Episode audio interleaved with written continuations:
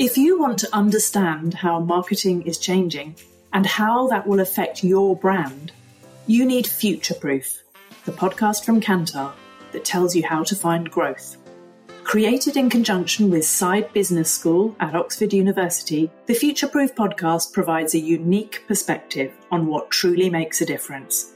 To understand what's winning in marketing, subscribe to Future Proof, a Kantar podcast, now. Are you ready to enhance your future in tech? Then it's time to make your move to the UK, the nation that has more tech unicorns than France, Germany, and Sweden combined. The nation that was third in the world to have a $1 trillion tech sector valuation. The nation where great talent comes together. Visit gov.uk forward slash great talent to see how you can work, live, and move to the UK. This is Internet Marketing.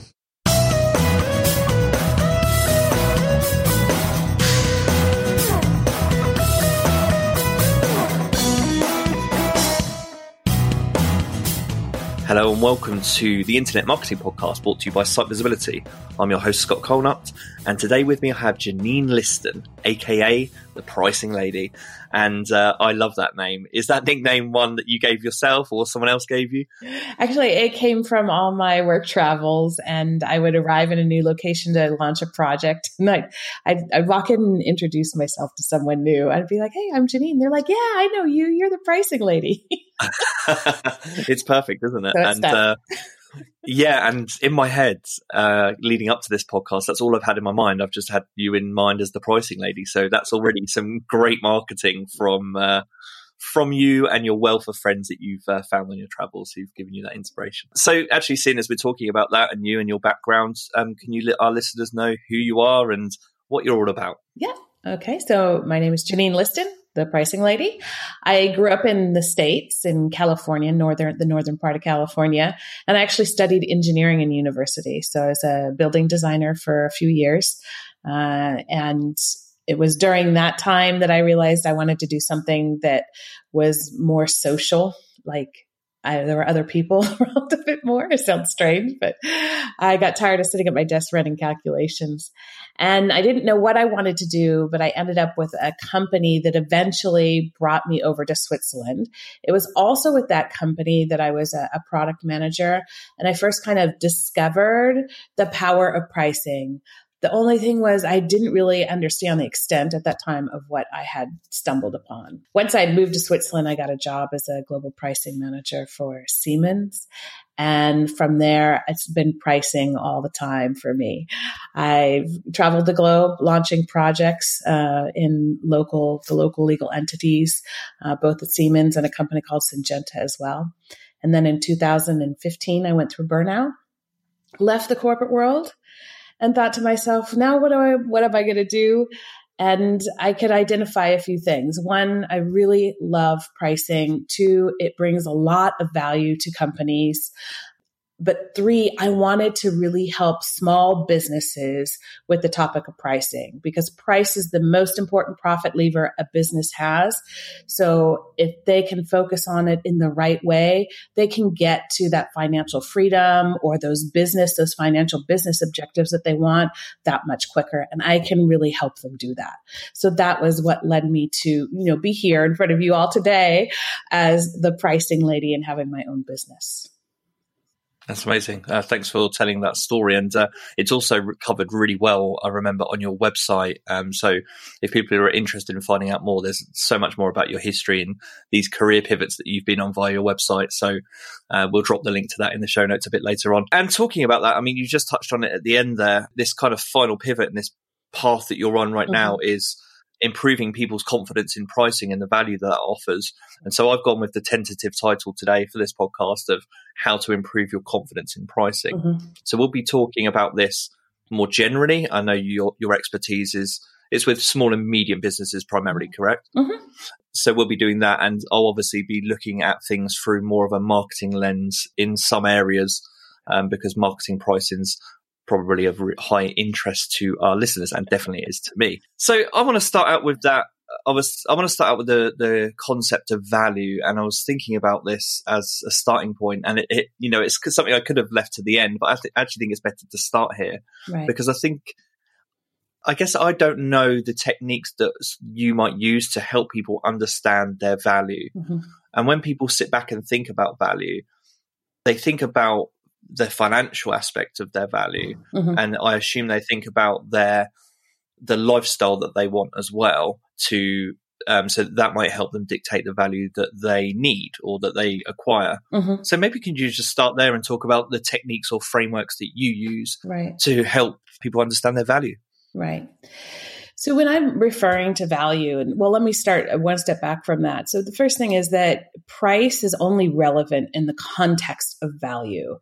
So if you think of when you buy something yourself, you know, let's say you're buying a new phone and you're thinking about, okay, well, if I have this phone and it's new, it won't be so slow. I can have more pictures on it. Uh, maybe it has a faster something or another. I'm not a technical person in the context. Uh, so I'm out of my, my scope here, but you're, you're, you know, consciously or subconsciously, you're assessing what you're going to get out of this. And what we do is we look in four key areas. So I use something called the show me the money matrix. Uh, the show me the money matrix. And you ask yourself four questions. How am I helping my customer reduce risk, improve quality, improve their competitiveness and or bring economic efficiency time or money. And when you look at those four areas you can very quickly start to identify value points. So these aren't functions and features and like your your mobile phone is taking those functions and features a step further now, a client of mine recently very politely pointed out there's a fifth one that I'm not addressing.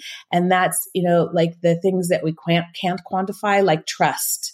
If you're looking for a service and you're looking for a partner as opposed to just a service provider, that could be an additional value as well. And I thought that was a really good point um, that, that she brought up but I tend to focus on the show me the money matrix because we can quantify many of those things.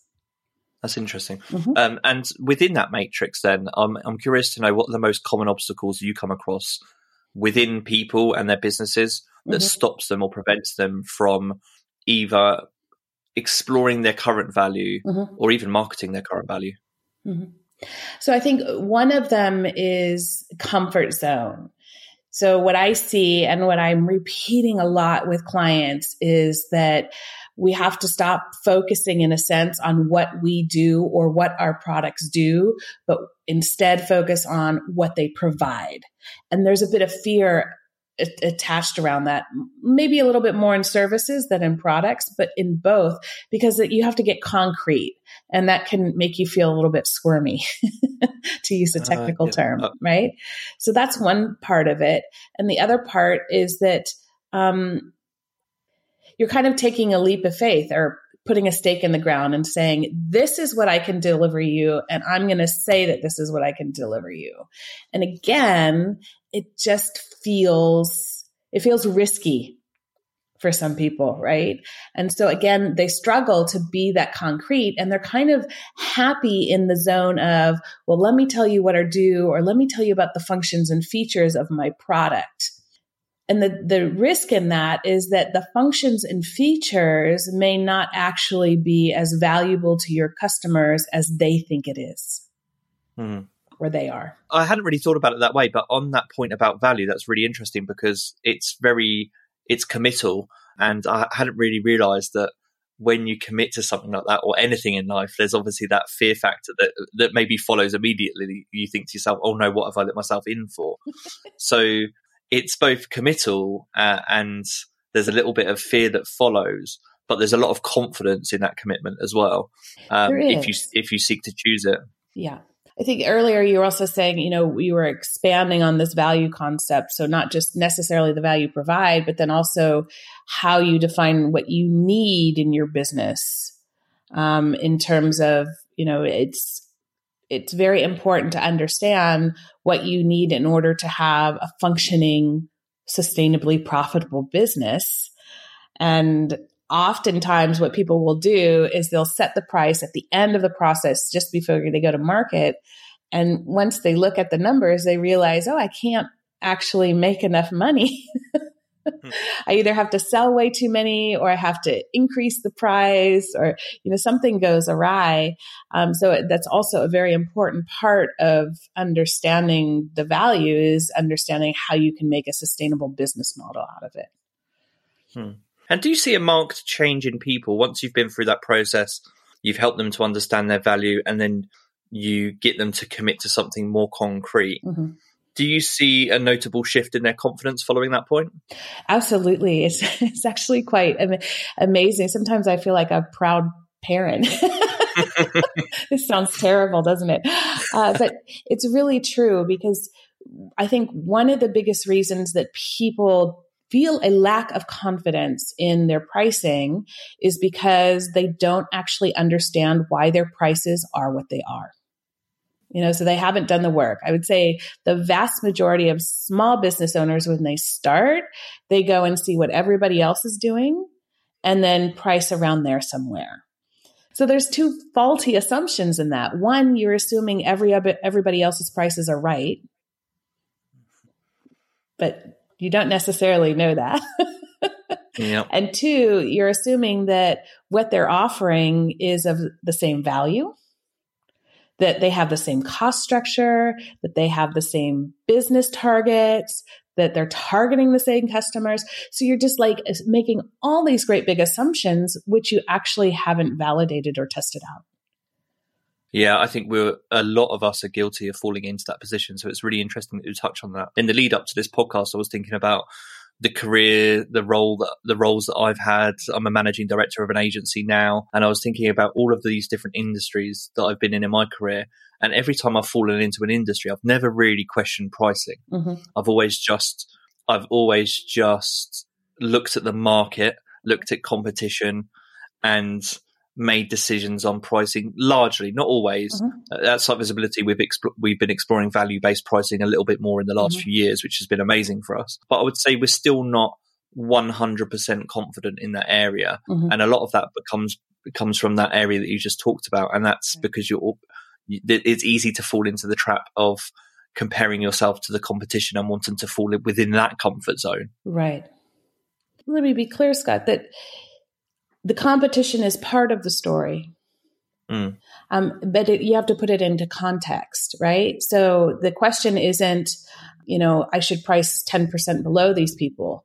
Now, if you have a strategy where you want to be a fast follower, you just want to follow the leaders in the market, then okay, you go, you see what the competition is doing, you figure out who the leaders are, and you set your price and you design your products to be fast followers right? So that can be a strategy, but I think most people aren't using it as a strategy. They're using it because it's relatively easy to do. So I love this next area that we're going to move on okay. to. So you've you've you've mothered someone in the area of pricing. you've helped them become you've helped them become more confident, uh-huh. and eventually and eventually there becomes a moment, particularly in service based industries, where mm-hmm. you, are pitching your product, mm-hmm. and you're sitting there, you you build yourself up, you present the pricing, and then you get the response from the prospect or the client on the other end. That's too expensive. And I love, I, am going to link to the, your video series mm-hmm. on this because um, I've seen the videos on these. Mm-hmm. But can you talk about maybe what you'd recommend people respond? Maybe a few examples mm-hmm. about how people can respond or think about that question right. Um, when they're posed with the question, that's too expensive. Mm-hmm. Yeah. So this is great because it's something that, you know, I would say 99% of people get in their business at one time or another. Mm it's also something that a lot of people fear. So I've had clients who simply, you know, I asked them, okay, finish the sentence pricing is. and one guy said something I avoid. And so he literally would avoid for service based business, he would literally try to avoid having the conversation with customers, which makes it really hard to sell. So there's a lot of fear for people around this question. What I'd like to do is I'd like for you to think, kind of look at it from a different angle. So, first of all, if you're never getting no, then I'm pretty sure your prices are too low. I can almost guarantee that's the case. So then you want to think about maybe making some adjustments there. But when we get no, think about when you've bought something or we're contemplating buying something, it's probably a better way to put that. And you said, nah, I don't have the money for that right now. Now I can be fairly certain that most of the times when any of us have said that, the money was actually sitting in the bank. So it wasn't so much that you didn't have the money. It was more that it wasn't necessarily a priority right now. And so quite often when we get that's too expensive or I don't have the money for that right now, it's actually about the person looking at the situation and deciding whether or not this is a priority for them, especially in B2B, right? Because you're just looking at a fixed budget and you're going to invest money in some areas and not in others. And so you're trying to find what are the best leverage points. So think about the fact when somebody gives you a first objection that it may be that they're just still trying to think through what is the value for this for me and is it worth me for to prioritize some of my funds some of my money to put into this so the first thing that and probably the easiest thing in some ways to do is to just take a deep breath and wait for them to continue mm. so this is the silent strategy no, I, I, like that strategy. Yeah, it, on the one hand, it sounds very simple. On the other hand, our instinct is to start talking. But when we don't speak, usually the other person will start to say something. They'll start thinking out loud about why they said that. They'll start trying to justify it. So, your goal when you get this first uh, let's call it a pricing objection, not a rejection. This first objection is really mm. to understand why they're saying no. You can wait for them with silent strategy. You can ask them, okay, well, what are you compare? What have you compared it to? Or can you explain that to me? Uh, I'd like to understand why you say that. There, you know, there's different types of ways to go about it, and it depends on who you're sitting across and how cheeky you feel. Because you can also ask them, you know, well, what have you? What are you comparing it to? Um, and based on the tone or the way you ask that, it can, you know, land in different ways with different people. I really like the distinction between objection and rejection. I think that's a really good way to frame it in your mind. But yeah, because I've seen people handle the pricing delivery and the response to that as an as a rejection yeah. And the knee jerk reaction to any rejection is to then kind of, it's easy to crumble. It's easy to yes. fold and say, oh, okay, you know, we'll go away and we'll look at pricing and everyone shuffles around their papers and ends the meeting early. But if you take the time to consider it as an objection and mm-hmm. a discussion, or like yes. almost like a negotiation start point, that's a really interesting way to frame it positively and and seek a little bit more information. So I really like that. Yeah. I was thinking as you were talking, mm-hmm. does does anybody ever question you on pricing? Because that would be a very brave person. so you obviously you charge your services to small and medium businesses, but I think the the space that you're in, mm-hmm. I would mm-hmm. never question you on pricing because uh, I would just assume automatically that you've done all the thought around it, and it's not even worth discussing. So uh, yeah, does anyone ever challenge you? Uh, yeah, of course they do. Of course they do. Oh, amazing. I wouldn't say it happens a lot, but but they do. And but what's really funny is quite often what I get is I'm not even going to challenge you on this. yeah. Yeah, I was thinking about me in that scenario and I would I was just thinking to myself, I would just assume that you've got all bases covered. So and you understand your value. So let's move on. Um, it's just a really interesting concept for me to think about it's all, I would think yeah a very brave person it would take to do that. So uh, there's an element here mm-hmm. um, just speaking in that kind of pitch right. scenario. Mm-hmm. So um, I, I, remember watching one of your videos or maybe it was reading a, a post about mm-hmm. delivery right. and delivering pricing with clarity and confidence. I mm-hmm. think those were the phrases that you used. Right. Definitely clarity. Mm-hmm. Uh, I just want to understand from your perspective: Are there trigger words or phrases that you should use that help deliver pricing information well? Mm-hmm. And uh, and likewise, on the flip side of that, are there phrases to avoid? Right. So, of course, how you deliver the price is actually often more important than the number itself. And I think that that's a really interesting thing to consider. And I can give you a, a, really simple example of that. So you're walking down the street, there's two lemonade stands, and one says lemonade 25 cents and the other says lemonade 50 cents and you're, you know, standing there trying to decide which one do you buy. Well, most of us, because we probably have a, a, a dollar, a pound, whatever in our pocket, we might buy one from each. They're cute little kids. Why not, you know, support them both? But just imagine the one that is 50 cents also says clean water included. It changes your entire perception of value, right? And if you were in, say, Mexico City and ran across that, then the value changes even further. So the importance of how you present your prices is very important is is critical to the decision making process. And so before you ever get to delivering a number you want to establish value. And it can be as simple as clean water included. So that's quite often why if you look at like a, a pricing page for a software as a service at the top of the page the header will be some sort of value statement and that's to reinforce that message, the main message about what the value is. So when you prepare a written offer, you prepare a landing page, you prepare a pricing page, a brochure with prices in it, you should always lead with the value before you start talking about the pricing. So that's that's the first thing uh, that I would reinforce over again because, as I said at the very beginning, price is only relevant in the context of value and that's the value from the customer's perspective. It's an important distinction. When it comes to, say, trigger phrases, one thing that I, I implore, implore, is that the word? Implore. Feels like implore? a word. Implore. Yeah. Sorry. That's all right. Your, your numbers. Your, your, your, yeah. You're the numbers person. We don't have to worry about words. We've got numbers. Implore all of you to do is if you are mm-hmm. ever referring to your prices as costs, to cut it out right now. and I hear this quite often right. from freelancers, and I see it on like their offers. They say, here's your cost offer. If you're referring to your prices as costs, then you're, and especially if you're referring to them that way when you speak to customers, they're going to think them of them as a cost as opposed to an investment.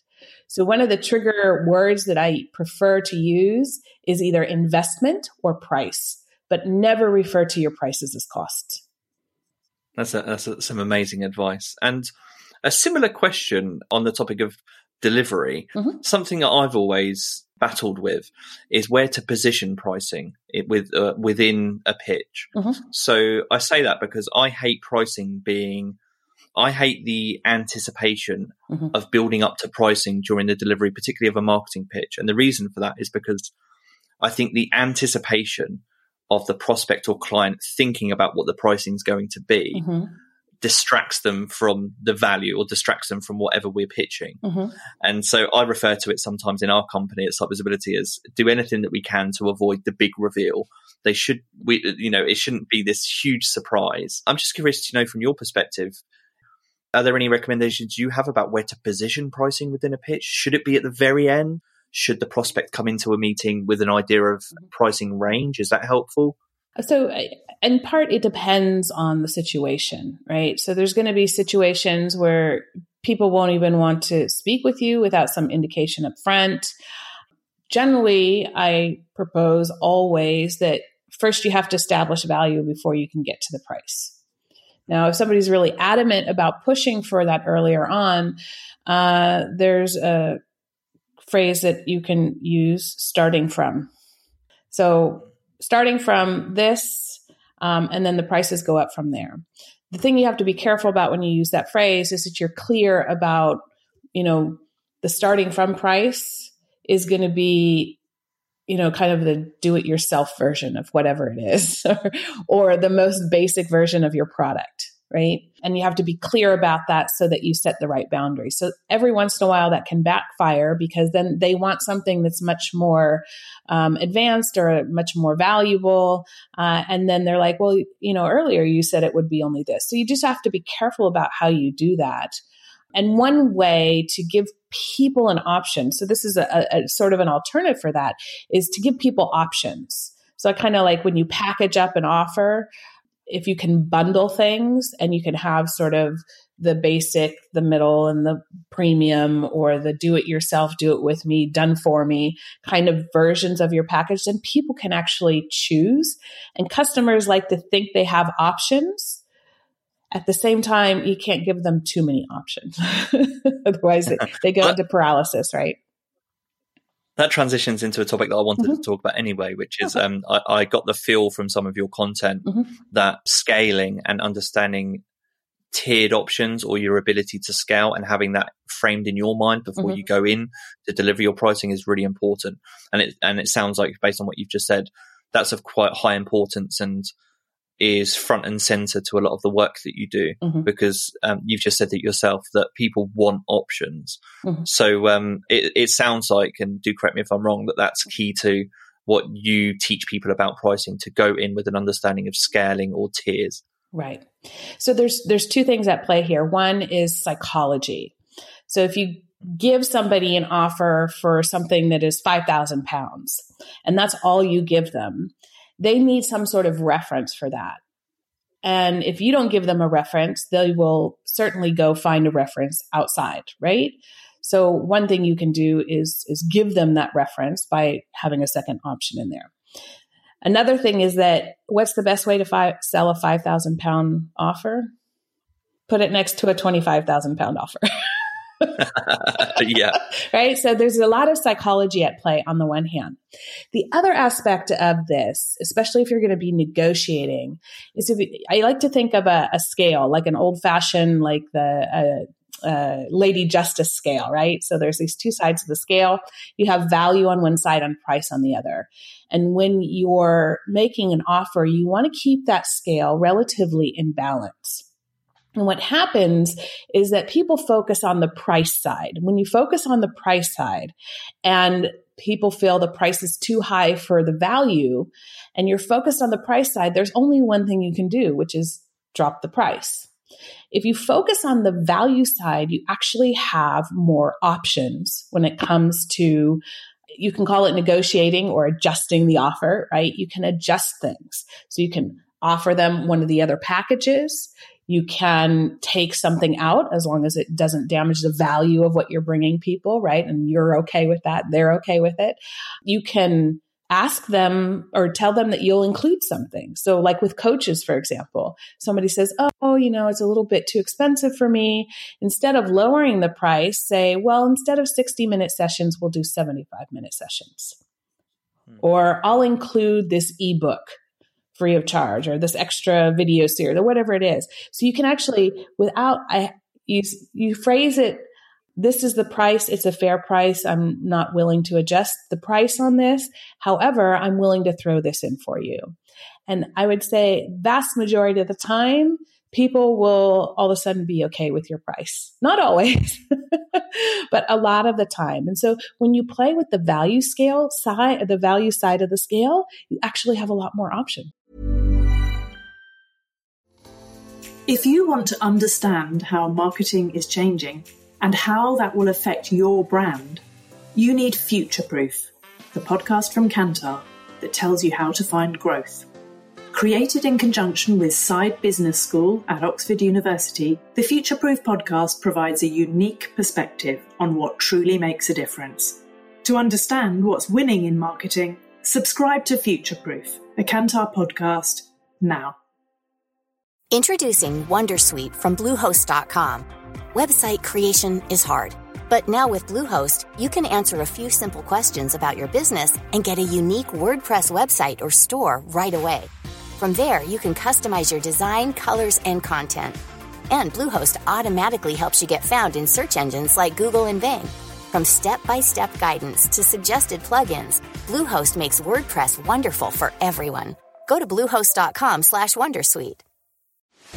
Are you ready to enhance your future in tech? Then it's time to make your move to the UK, the nation that has more tech unicorns than France, Germany, and Sweden combined. The nation that was third in the world to have a $1 trillion tech sector valuation. The nation where great talent comes together. Visit gov.uk forward slash great talent to see how you can work, live, and move to the UK. Yeah, that's really interesting. Is there anyone that comes top of mind for you that presents tiered pricing in a really clear way where they demonstrate value really well? Mm. I mean, I guess most of the best examples that I see are in software as a service. There's also some really bad ones can, as well. But I would say the ones the the ones that I find the most um, or the best examples are ones where it's very simple to read. There's not this like huge laundry list. Now, maybe you can expand something to see the laundry list, but the really important stuff is presented very simply on, on the page. The another thing that is important to pay attention to is what's included in each package because they should be the things that like lead people to go to the next package. And when those are set up right, when those triggers are there, then you're automatically kind of, you know, people are being steered into these packages. And I know as consumers, we don't like to think that we're being steered. the reality is much different. And the third, the third component is the actual differences between the price levels of the packages. And a, good example, I forget which uh, newspaper it was, but when they had converted to online, uh, delivering their newspaper online as well. They were trying to figure out, okay, how do we price this? And they were kind of faced with this barrier of people uh, not wanting to try out the online version. So basically, they said the print version was one price, the print only. Uh, the print plus online was a second price and online only was the same price or something like that. I, I, I, can't see it in my head right now. But basically, two of them were priced exactly the same so that people would just try it out. And that turned out to be a very successful offer for them. What was funny was that you wouldn't think if there are three packages that two of the packages would be priced the same way. mm, yeah, that is interesting. Yeah. If I if if I find that example, or mm-hmm. if you find that example, I'll, I'll send link it to, that in the show notes. Yeah, I can send it to you. That's no problem. Mm-hmm. There's so much information on your website, so I'm going to link and recommend that people go to your website to find out more about the area that we just talked about, particularly pricing objections, mm-hmm. tiering, how to deliver pricing. Mm-hmm. And I know that you have a bunch of scripts and frameworks to help people through this process. And I was actually thinking to myself, well, that those kind of resources are great but when on in the position that i'm in mm-hmm. and a lot of people listening to this podcast will be in they're probably pitched to a lot as well mm-hmm. and i can always tell when someone has been reading from a script and right. is delivering pricing information in in what i would consider maybe an inauthentic way mm-hmm. and that turns me off yes so i was actually thinking to myself there must be an aspect of here in rehearsal mm-hmm. and also in applying your own spin or your own authenticity on the scripts that you're learning. Right. So I'm curious just to mm-hmm. know is that something that you teach and is that a process you've been through yourself? So are you the kind of person before I know you're experienced now in this space, but at one point in time, were you someone that would rehearse the delivery of that pricing information, particularly in like a pitch scenario or a service based industry? Mm-hmm. Yeah.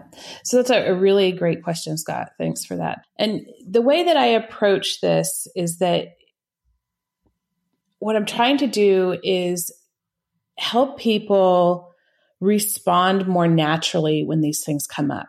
And what, what actually happens is that when we get those objections or we get those no's, if we're kind if we're the less prepared we are for it the more likely that our brain kind of goes into survival mode and it seems silly that survival mode would kick in from somebody somebody simply saying you know your price is too high but this is you know on a on a small level. This is kind of what happens to people. And when that happens, you can't think cognitively anymore. Your brain is just racing around trying to, you know, your body is, is just kicked into gear and trying to figure out how to get out of the situation, uh, rather than being rational and cognitive. And what happens is if you see how these questions or these objections can be addressed and you get ideas for how you can respond and you've practiced just that first, you know, the first three or four or five words, then you don't have to search your brain for it because it's already there. So what I do, what I tell clients and when I work with them on this is that we write out, okay, if somebody objects to this, how might you do that? What are three ways that you could respond to that? And then I, I practice it with them, not so that they can memorize everything, but basically I'll say, okay, so your price is too high. And they say, Oh, I appreciate that you're saying that. Thanks, Jenny. Can you tell me more? And the idea is just to get them to not search for an answer, but to have one already there but not necessarily to rattle off a whole script of what to say next. It's just to get over that, to have that initial inertia to not overreact to the response that they're getting from the client. Okay, that's a really great answer. And uh, uh I'm thinking about in, in my mind this kind of almost like a pitch in a service based industry playing out. And eventually, let's say someone's been through your entire process, mm-hmm. um, they're feeling really confident in their pricing, they deliver their pricing with confidence. Mm-hmm. At the point in which someone delivers that pricing, it sounds like you're an advocate for one, letting the silence speak a little. Mm-hmm. So, you know, let that, let your statement sit in the air for to your prospect or to your client and don't don't fill the silence with a need to speak further. Let them think about that. Mm-hmm. But is that the point in, from your perspective, that you enter negotiation? So should you assume mm-hmm. a negotiation going in? I think that it depends on your business. So here's the thing if you're in a service based business and you're doing big projects, there may be some negotiation. And hmm. if you're prepared when you go into that and you've thought about, okay, what am I willing to give away? What am I willing, you know, what are my deal breakers? If you've already thought about that in advance, then you don't have to come up with it on the fly. yeah. So it helps you to stay more relaxed and feel more confident. Now, in other businesses, you know, there's some businesses out there that do not discount, and that is their policy. So that's another thing. You have to be clear with yourself about the ways of working within your own business. Am I going to discount? And if the answer is yes, under what conditions am I going to do it? And you have to also understand where the bottom line is in terms of those negotiations, because there's two ways that companies drain profit from their businesses. One is having the wrong price positioning to begin with. And the other is through tactical discounts or mm extended payment terms, you know, all of these other things that are actually draining money from their business. I like to think of it as I call it the leaky but the leaky bucket syndrome. So if you think of a bucket, you're trying to fill it with profits. Your position, price positioning or value positioning is like the tap. So the better positioned you are, the more water pressure you have in order to get profits into your bucket. And what we call transactional pricing. So the actual price you get on each and every transaction is like the holes in your bucket. So you can have the right price positioning, but through tactical moves, you have great big holes in your bucket. And so your bucket actually doesn't fill up. I'm going to move on, uh, moving from this kind of almost service based industry examples and just a bit more broader and going into your career. And I'm assuming you've seen everything from, again, B2B, B2C, small, medium enterprises. Um, this is an area of obviously study and passion for you. Right. So I'm really curious to mm-hmm. know the most challenging pricing dilemma that you've personally faced. You know, has there been a product or a service that you've had to work on with someone or for yourself in an industry that's just really unusual or different or just niche? And how did you approach that challenge? Right. So there's um, one short example that comes to mind and one um, little bit more detail. And the, the first one that comes to mind is I've had a lot of artists in the last year approach me. And I do find that quite the challenge because it's very subjective. Yeah. So, from a value perspective, of course, it's going to be more of a challenge. But on the flip side, if they're really looking to earn a living from it, uh, then you know it can become more clear. So that's that's one side. In my corporate days, I say there were two. The two biggest challenges were managing cross border selling in Europe. So this is where you have different, you know, legal entities in Germany and France and Switzerland and da da da da, da and they have different price points and someone, you know, because Switzerland is so expensive, somebody from Switzerland goes over to Germany to buy the product instead, and how that can be managed both from a legal standpoint, from a value standpoint. And then the other part is generics.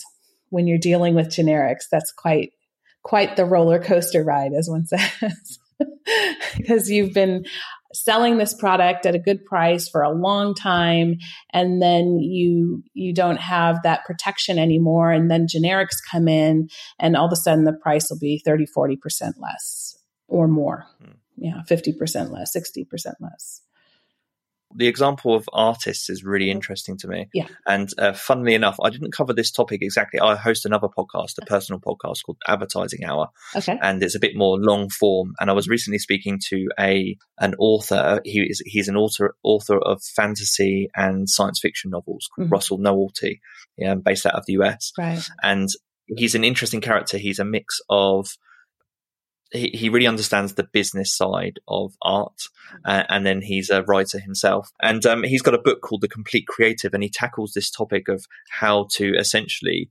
understand and find people that will value your art in right. creative industries. So yeah, I thought I'd recommend oh, that because that's a really interesting. Yeah. It's a really interest. It's a really interesting industry, uh, like in the art sector, like you just right. said, understanding your value and then how to find people that value your work is a massive dilemma.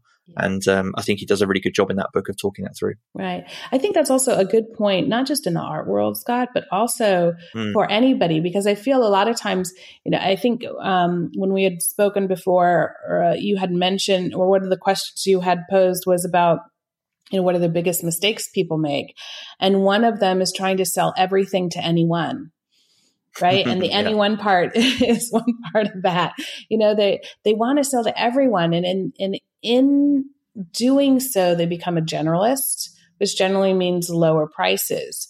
But if you can be clear about who you're targeting and then really go find those people rather than struggling try to sell it to people who don't really want it or aren't really sure about it you're going to have a much more success with that. I'm curious to know from this is a, a slightly different angle, but have you ever dealt with so there, let's say that eventually you you win the deal, whether it's a service based or mm-hmm. uh, or a SaaS product, whatever it is, you win the deal, you get your client, and then three to six months down the line, your product or service, for whatever reason, hasn't met the client expectations. What's your position on offering compensation? Mm-hmm. And I don't know if this is, I haven't seen, I didn't see this covered on your website, but I was curious to know your opinion on how to judge yeah your your thoughts on just compensation right. in general and how that impacts your perceived value mm-hmm. and what is of value to an unhappy customer and if there's any kind of formula or framework you can use to understand that right so there's a couple there's a few components to this and it's funny that you asked this question because you're the second person this week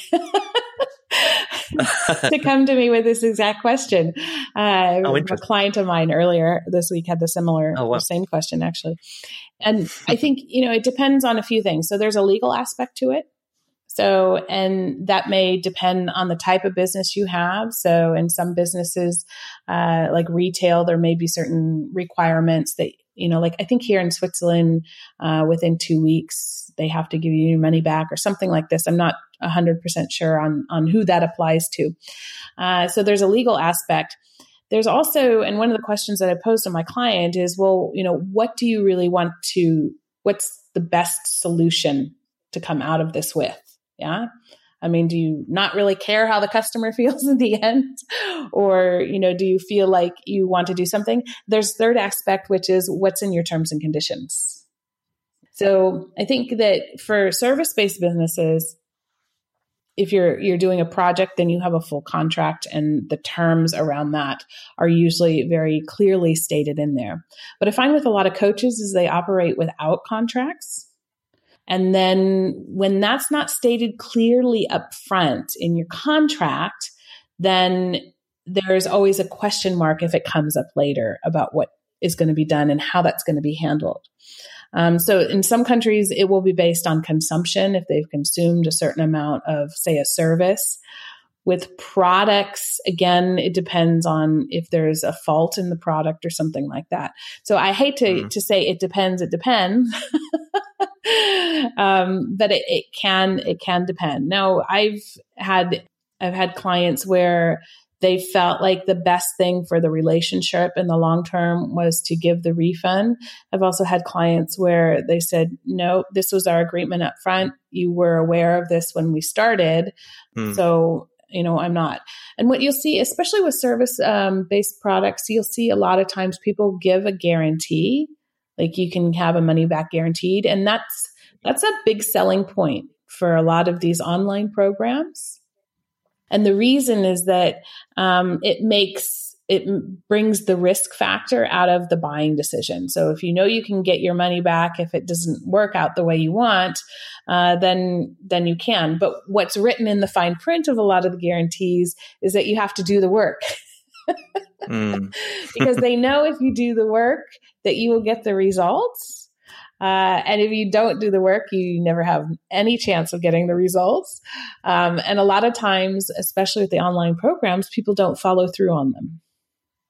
Yeah, I think some great advice on what you've just said there. And I was thinking about myself as a consumer, and I, right. I really value the these days. I take a lot of online courses. I buy a lot of subscription based products, mm-hmm. and kind of money back guarantees and proof that they honor them is of a really good it's really good evidence for me and it encourages me and gives me the confidence to then convert.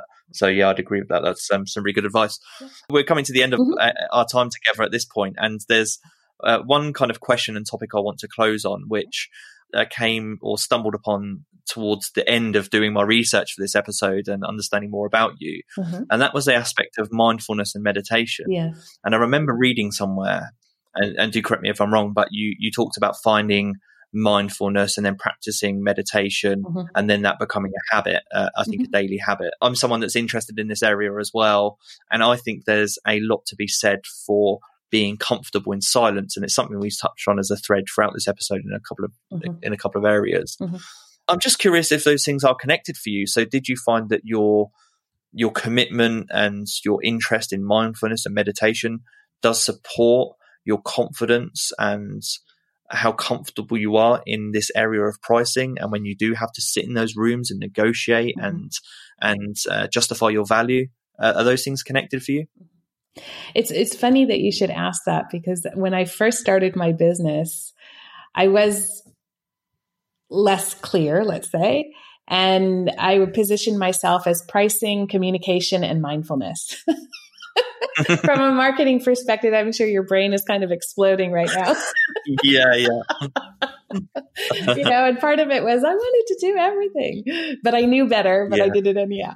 And mm-hmm. so, and and while you don't see that on the surface anymore, I use a lot of what I learned in in my own experience as well as the training that I did. I use that in my pricing because pricing is such an emotional topic for people I have to oftentimes help them figure out how to be in a different space when either they're working on their pricing or having those conversations with clients. So oftentimes you'll see in some of my videos, I'll be like, step number one, breathe.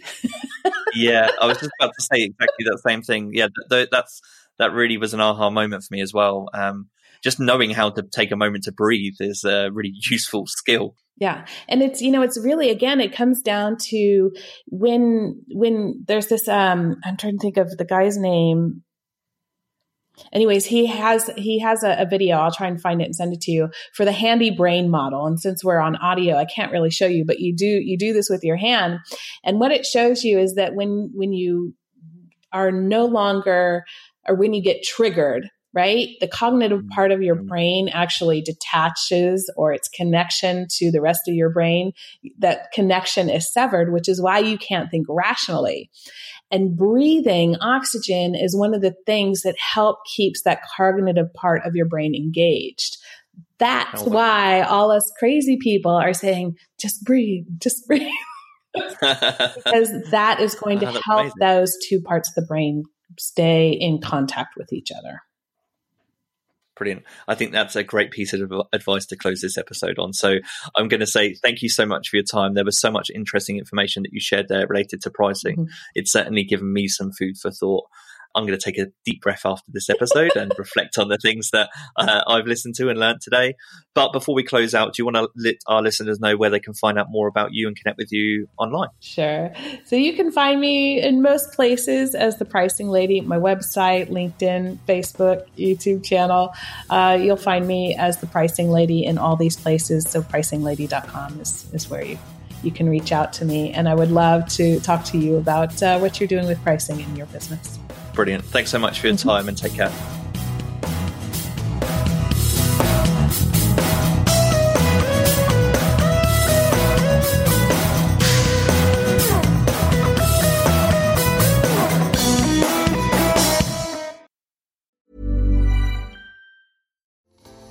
If you want to understand how marketing is changing and how that will affect your brand, you need Future Proof, the podcast from Kantar that tells you how to find growth. Created in conjunction with Saïd Business School at Oxford University, the Future Proof podcast provides a unique perspective on what truly makes a difference. To understand what's winning in marketing, subscribe to Future Proof, a Kantar podcast, now. Are you ready to enhance your future in tech? Then it's time to make your move to the UK the nation that has more tech unicorns than France, Germany, and Sweden combined. The nation that was third in the world to have a $1 trillion tech sector valuation. The nation where great talent comes together. Visit gov.uk forward slash great talent to see how you can work, live, and move to the UK.